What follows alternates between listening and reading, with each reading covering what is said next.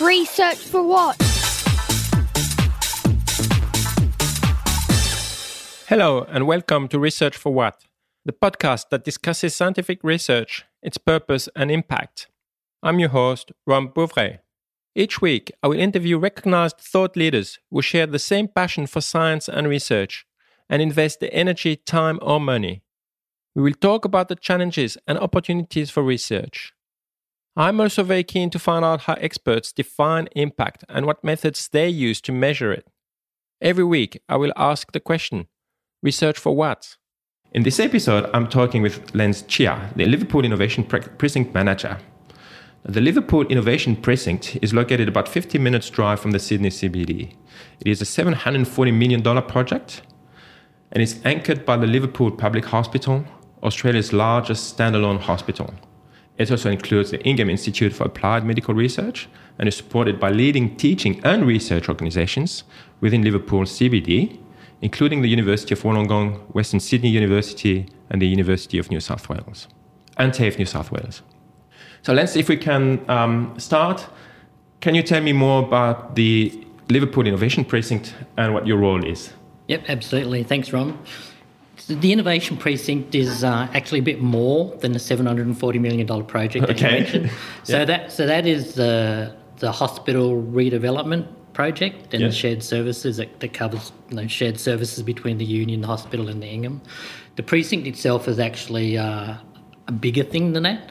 It's a particular okay. geography of, um, of Liverpool City, which covers quite a few blocks. I don't know what it would be in square kilometres or, but there were nine partners to that. The three universities that you mentioned in TAFE, the Ingham, the hospital, the Primary Health Network, okay. Department of Education, and Liverpool Council. Right. And it's about developing an innovation precinct that really drives outcomes and impact from innovation generated within the precinct mm-hmm. and also what's attracted to the precinct. And the key thing there is collaboration. And so my role is working with the steering committee, which is representatives from those nine main partners, plus some other agencies like Health Infrastructure and Transport for New South Wales, and uh, there's representatives from the local high school as okay. well. So yep. education um, is a big part of it. Mm-hmm. So to develop that precinct and all the parts of it, and there are a lot of parts to a, a, an innovation precinct, to, to really generate those outcomes and and it will change the face of what Liverpool is as a city. The placemaking side of that, which council looks after, the fact that we have the university campuses in the city. So Liverpool will become a, a different city to what it looks like today. Can you tell me how the idea was born for the precinct? Um, yeah, so uh, it came about before I came on board. Right. What I understand a few years ago, those partners um, worked together, got quite a vision of what Liverpool needed from a health services point of view, and they mounted the case for the redevelopment to happen, so the funds for that. And what I understand, that partnership worked together really well, and they realised they could actually do a lot more than just mount an argument for a hospital redevelopment. And so they commissioned PwC to do a, a study in 2017 to look at what would be required for an innovation precinct to be developed here. I think that steering committee of that group's been together for, I think it must be getting on to two and a half, maybe three years now. Okay. And then they, they realised they got to the point where they needed some full time effort on it to actually start developing the, the hard parts of it. So that's when my role came in, which was uh, towards the end of last year. Okay. Now, I think one of the mission of the Health Innovation Precinct is to be a place for research excellence.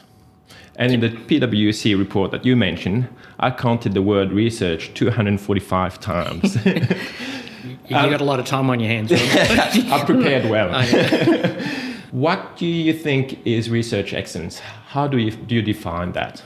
Yeah, no, the, the research part's really important. But if you look at all the successful innovation precincts around the world, they're anchored to a major research institute or facility. Yes. Because ultimately, innovation is going to come from people and people with a, a, certain mindset. And that mindset is like fundamental to researchers. Right. So you know good research um, and it can be in anything. Doesn't you, know, you and i come from science backgrounds but research could be anything. People who, who have that mindset and can look at things differently. Yes. And in my case people who research we need to generate new knowledge. Research all over generates new knowledge. Yes but from, from where I sit, we want to turn that research into some sort of impact. And so to me, I don't want to say research that doesn't have an impact is not good. Yes. But for, by my definition, really good, high quality research is research that can then have an impact. You know, for me, I have this saying innovation is just a novelty unless Yes. it can deliver value. Yeah. Right? Uh, im- impact means different things for different people. What does It it, mean for the Liverpool Innovation Precinct? Yeah. So I, I tend to use the word impact rather than commercialization. Yes. Because that, that word commercialization immediately has connotations to people of a, a financial or dollar return. Yes. And innovation doesn't have to have a dollar return. You know, researchers can do things just because it improves life somehow. So, for example, there's a project parts of the innovation precinct are going to part into to partner with a particular industry player, which I can't mention yet. Yes. But that project is looking at reducing the ambulance transit times who have got um, suspected stroke patients Right. and how long it takes to get them to hospital. The impact of that, of reducing that time, is huge. Right. That is like m- potentially massive impact for that patient, for that patient's family, for the health system. There's not really anything commercial about that. You could argue, yep, there will be health service and care savings, and there not being more serious long term repercussions of that stroke because you get them to hospital sooner, treatment sooner. But there's no element of getting a profit out of that. It's about impact, impact for the community, that person, and the health system. So for me, that that's the sort of research that I get excited about. Some of the startups that I work with, I have not met a startup who went into it because they wanted to make money. Right. It was some personal thing that impacted them that they wanted to solve. So that's interesting. So who are you accountable to? Who is the precinct accountable to? Okay, so well, good question. Accountable as opposed to report. For me, to the, within the partnership, you know, the, the precinct to me and that committee are really, and, and this might be a philosophical answer. Yes. they're accountable to themselves and what they partnered with to achieve. So, do they really want to work together to achieve what they set out to achieve?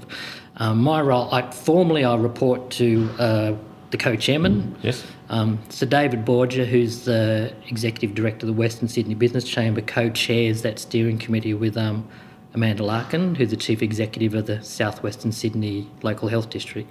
So I, I report to David, um, but as I said in a meeting the other day, I report to David, but I work for all of you. Right. So those nine partners plus the other agencies, we're all trying to achieve the same things.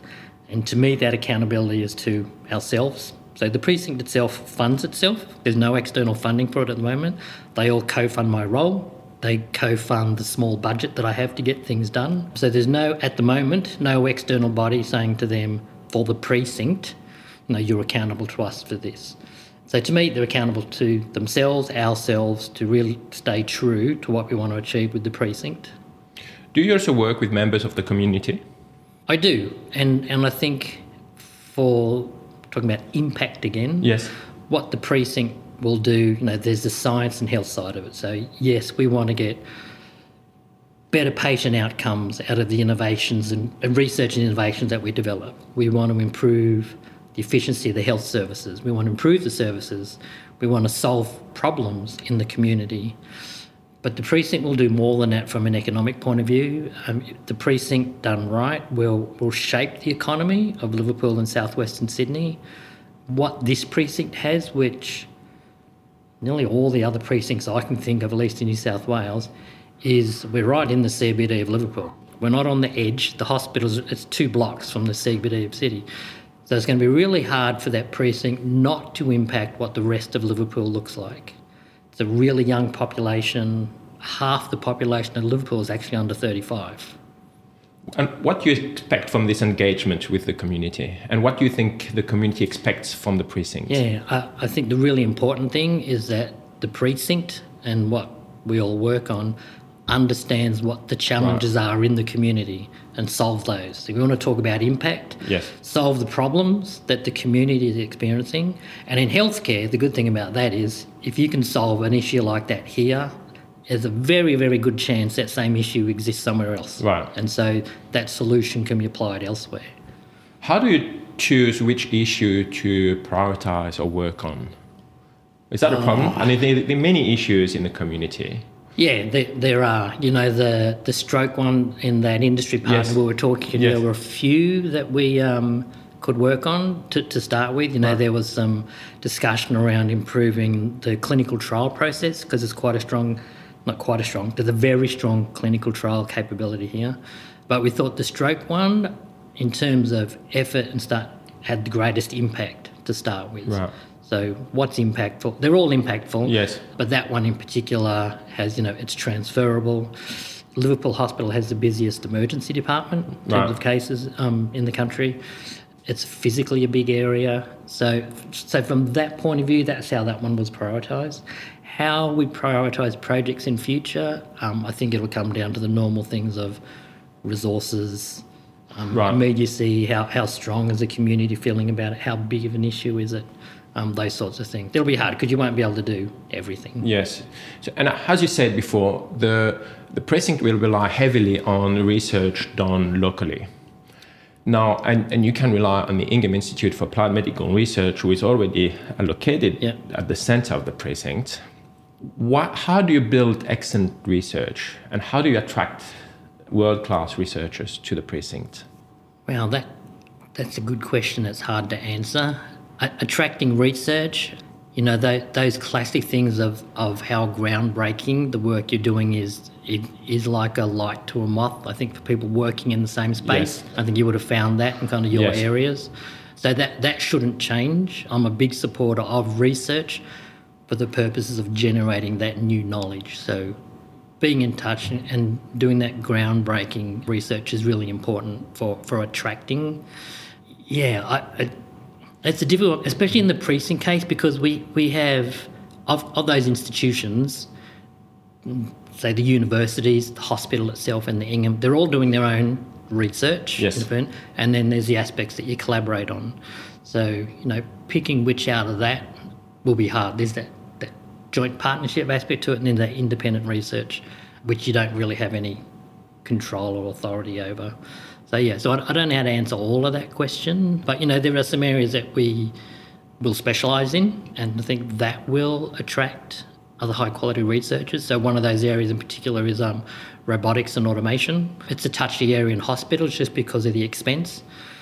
When you think about it, a lot of innovations are expensive to begin with until people really get a hold of it and it gets momentum. They work out how it integrates into the health system or how it changes the way it works. So robotics and automation is something we have some capability in, not just in surgical robotics, just across automation itself. Now, there's some things in Liverpool that people don't know about that are going on. Um, I was talking to some people the other day who didn't know Liverpool Hospital had its own cyclotron, Right. right? Producing so, and it's literally hidden. Not well, it is kind of buried as underground, um, and just operates quietly. They're producing radiopharmaceuticals every day for, for patients, and and ships those out to other hospitals and other countries. So there's things like that that are going on that people within the area will Yes. know and be attracted to. Yeah, and, and that's you know maintaining that cutting edge side and, and groundbreaking stuff is, and that there's been a lot of firsts in that cyclotron as well, which the leader of that group, Associate Professor Peter Lynn, just doesn't talk about because he doesn't talk about it. Right. yeah, I think it um, for research to generate impact, it can sometimes take a lot of time. And if you're accountable to a community or a board, Yeah. how do you justify taking time before you can actually show impact? Is that a concern for you? It's it's not a concern, and it's probably more visible or pronounced in the health space because safety is such an important part. No, pharmaceuticals in particular. So the the development path, say for a device, which is what my background is, from blank sheet of paper to going out, can be for in my background's experience could be like three years. For a pharmaceutical drug, the development path for that to know that it's safe is I don't know how many x times Yes. that. Um, so the community might want things sooner, and especially, I guess, for some sensitive therapeutic areas where you know you hear all the time positive results out of trials, and people say, "Why can't I get it?" There's that safety element which really, as a consumer, you want to be there. Yeah. yeah, I, I spoke to someone recently who was a philanthropic organisation and they're looking for areas to fund. And they were really concerned about the costs of the regulatory process and the trial process right. for medical devices. And, and I said to them, no, I, I get it's expensive, I get it's long, but as consumers, we want that to be there. Yes. You want right. to know that things that come out that you can potentially be taking into your body or, or having applied has been tested and, and that takes time. Sometimes it doesn't even matter how much money you throw at it; it just yeah. takes time. Right, that's right. That's and, right. and it is what it is. You can't change that. And that's not always compatible with individual or group academic incentives where individual scientists or researchers have to demonstrate their value fast within a year or two. For example, by demonstrating they've published scientific yeah. articles. So impact takes a lot more time than just publishing yeah. an article. And again, I think um, so. How do you create the environment that allows this to happen? Yeah, I, again, so I, I spoke to someone about this recently about funding for outcomes as opposed to just funding for the research. Yes. Uh, you know, and the outcome doesn't have to be the ultimate outcome. There are milestones and things along the way which, supported by the work that you've done, is still an outcome. But if you're funding for outcomes, people aren't going to take all the time in the world to do it. If they know that their funding is going to happen over these X number of milestones, then they'll work to those miles to achieve those milestones to get the next lot of funding. Startups work like that. Yeah. yeah. Um, they'll be funded to certain points, or the funding they get is to achieve a certain milestone. They achieve that milestone, and then that's evidence for them to seek further funding. Yes. Yeah. Working for an outcome is also a very collaborative effort. And you've mentioned a few partners of the precinct universities, local yeah. council, local health districts, the Ingham Institute for Health Medical Research. How do you get everyone to collaborate on for the outcome? Here's another good question. you're talking that about, can't be easy. You're talking about people. Oh, look, in, in the, the case of the precinct, to me, that is a clear competitive advantage for the Liverpool Innovation Precinct is the degree of collaboration okay. that we get. And I think that comes from the original belief for how that partnership came together and the success of that. And then together, that group, that core group, believed they could do a lot more. So that belief was right there at the beginning. And the other essential component of that is trust. So I sit in that room with those people, and sometimes it's nearly 30 people. There's, there's nothing adversarial about any elements that I've witnessed so far, the topics and the things that are being worked on is supported by even groups who say necessarily aren't involved in that. But that belief in what we're trying to achieve and the trust in each other to get that done, I think drives that collaboration. Can you imagine if trust wasn't there, yes. for example? Yeah. How to get anyone to collaborate if someone doesn't trust the other person? Yes. Right. So that's just so fundamental. And the same with belief. If if a party doesn't believe in what you're doing, is what you should be doing, then they're not going to be supportive of it. So those two things are, are vital, independent to anything else. Resource availability, personality. If the belief and trust is there, then the collaboration comes with it. And two key words in mission of the precinct research, of course, but also teaching. How do yeah. you combine both? And to me, they've always gone hand in hand. So, researching and generating new knowledge and that new knowledge needs to be shared with people. So there's that, that part of it. For the for the LIP, for the Innovation Precinct, the focus is on health research and education. Right. And that education ranges from school level. We mm-hmm. have uh, five schools in the precinct, mm-hmm. from primary school to high school. But I think at the level that you're talking about, education, especially across health, in terms of the skills we're trying to develop for people. So, for example, you may not know between Western Sydney, UNSW Hospital and the Ingham. There's a clinical skills training centre right, yes. there in the hospital. Yes. Um, no, that's uh, for education across that. There's also the um, robotic training, Mimic and Da Vinci robots down there for yes. training. There's the surgical skills training facility there, and in part of the redevelopment will be a shared services education building that those parties will share as well. So education and I don't know if this is unique to health, is just a part of the fabric of what you do, and, within the partnership, that's just seen as a shared thing. I've not heard any discussion about someone just doing their thing on their own. Right. So do you feel that you have an obligation, and maybe obligation is not the right word, to teach the future leaders in medicine and research and how to best exploit research in the future? Yeah, I think it is an obligation. Yeah. Uh, but for, for me personally, I, I feel my obligation on the education side goes down to what I was talking about, down to school level, right? To develop Which is another way to get the community involved and engaged with what and, you do. and where and especially for like in our areas from the STEM sort of thing is you know education doesn't mean you're sitting in a classroom. Education can be project oriented, can be problem solving, can be just exposure. Right. Um, you know, I like. I went to school here, Yeah. and we used to walk up the side of the hospital to get to the train station, and the hospital used to complain now and then to the school about the kids walking up. I walked through the hospital this morning, and there were some school kids walking through. They buy their hot chocolate and their coffee water in the hospital, and I'm thinking, you know, they're exposed to doctors, nurses, paramedics, patients, families, everyone in that hospital. And I see that as education for them and, and what they could be and, and the interest they could take in that.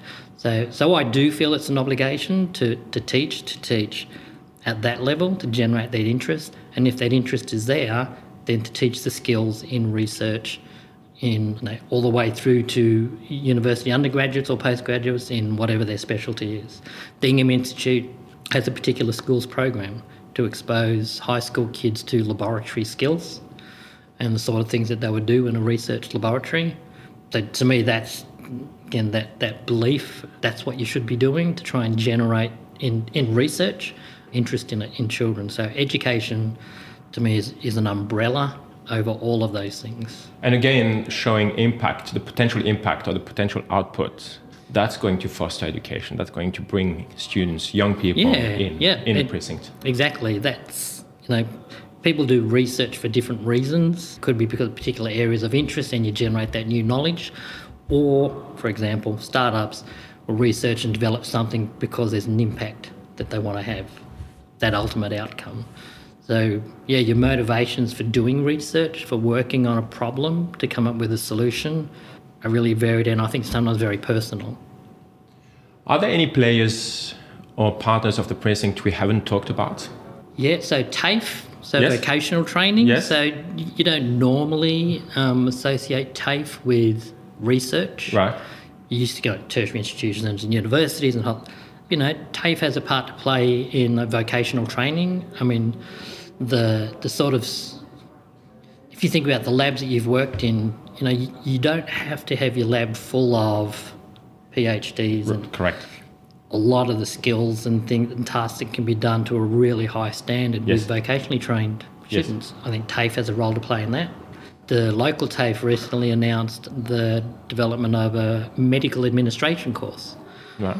So someone like the Primary Health Network, who we haven't talked about either, you know, their one of their goals is to have everyone, you know, within their network working at their highest level, which they recognise may leave a bit of a gap down in the admin side. So they know in future they will need people who can work at that level, and TAFE's course will fill that. So.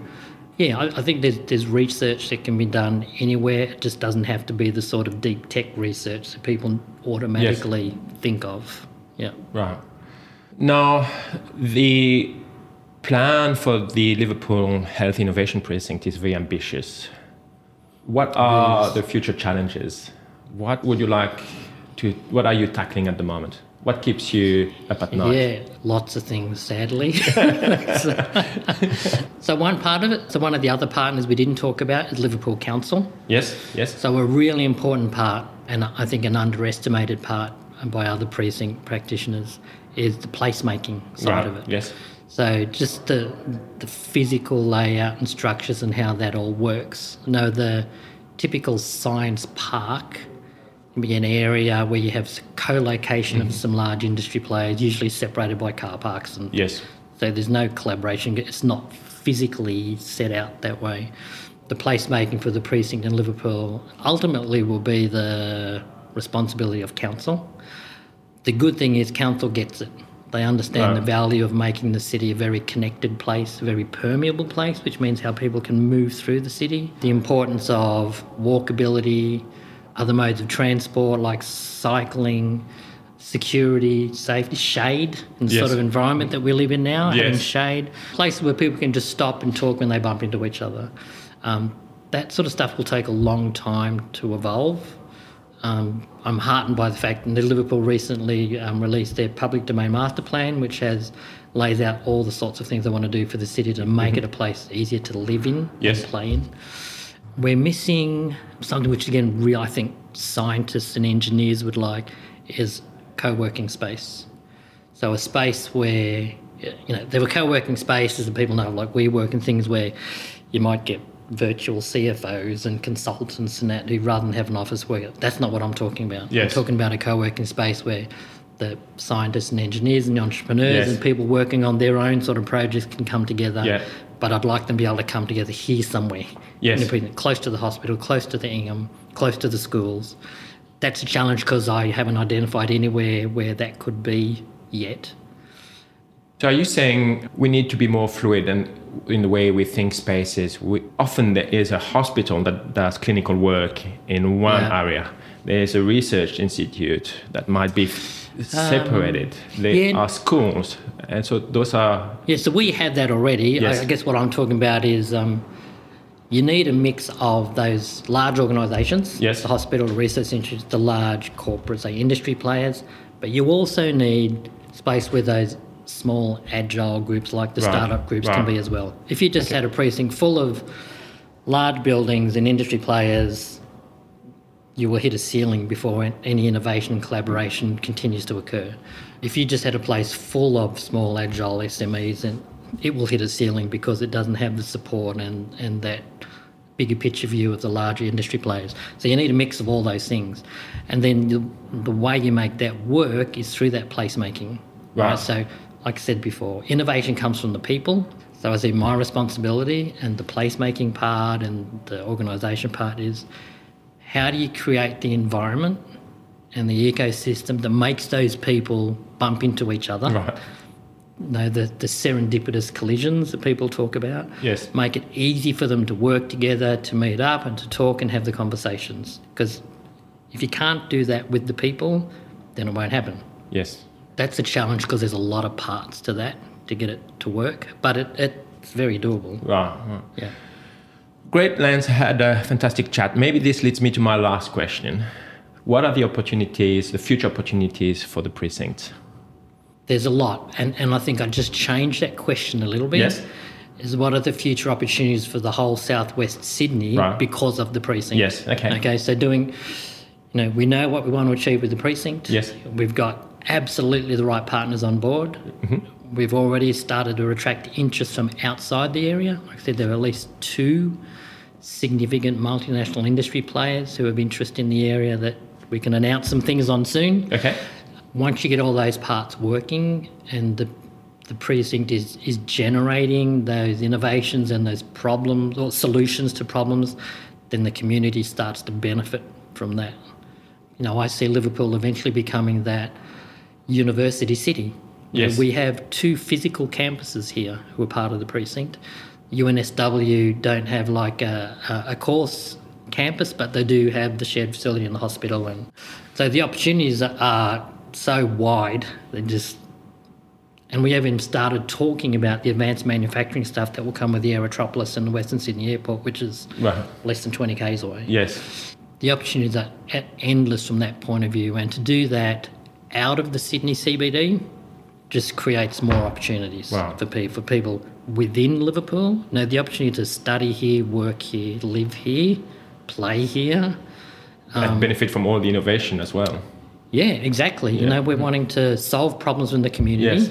because we know they'll be transferable elsewhere. To be able, like I said, to live here, have jobs here, have your children schooled here, um, recreation here, not have to go to the city. At the moment, you might know 60% of the workforce in Liverpool leave Liverpool every day Right. to go to work. Right. That can't continue. Yes. The precinct has the opportunity to impact the whole region economically with, you know, that research engine that we can have that really drive. You know, the Ingham research is world class. The stuff we do in the hospital is world class. We've got world class universities as partners. You know, how do you answer what are the opportunities? Yes. They're like they're just massive. Wow, great. Look, Lance, uh, this brings us to an end. I really enjoyed our chat today. Thank you very much for your time. Oh, it was a pleasure. No, it was very much. excellent. Thanks, Ron. Thanks, Lance. Thank you, everyone, for listening to Research for What. To connect and find more information about this episode, check out researchforwhat.com. Until next week. Research for what?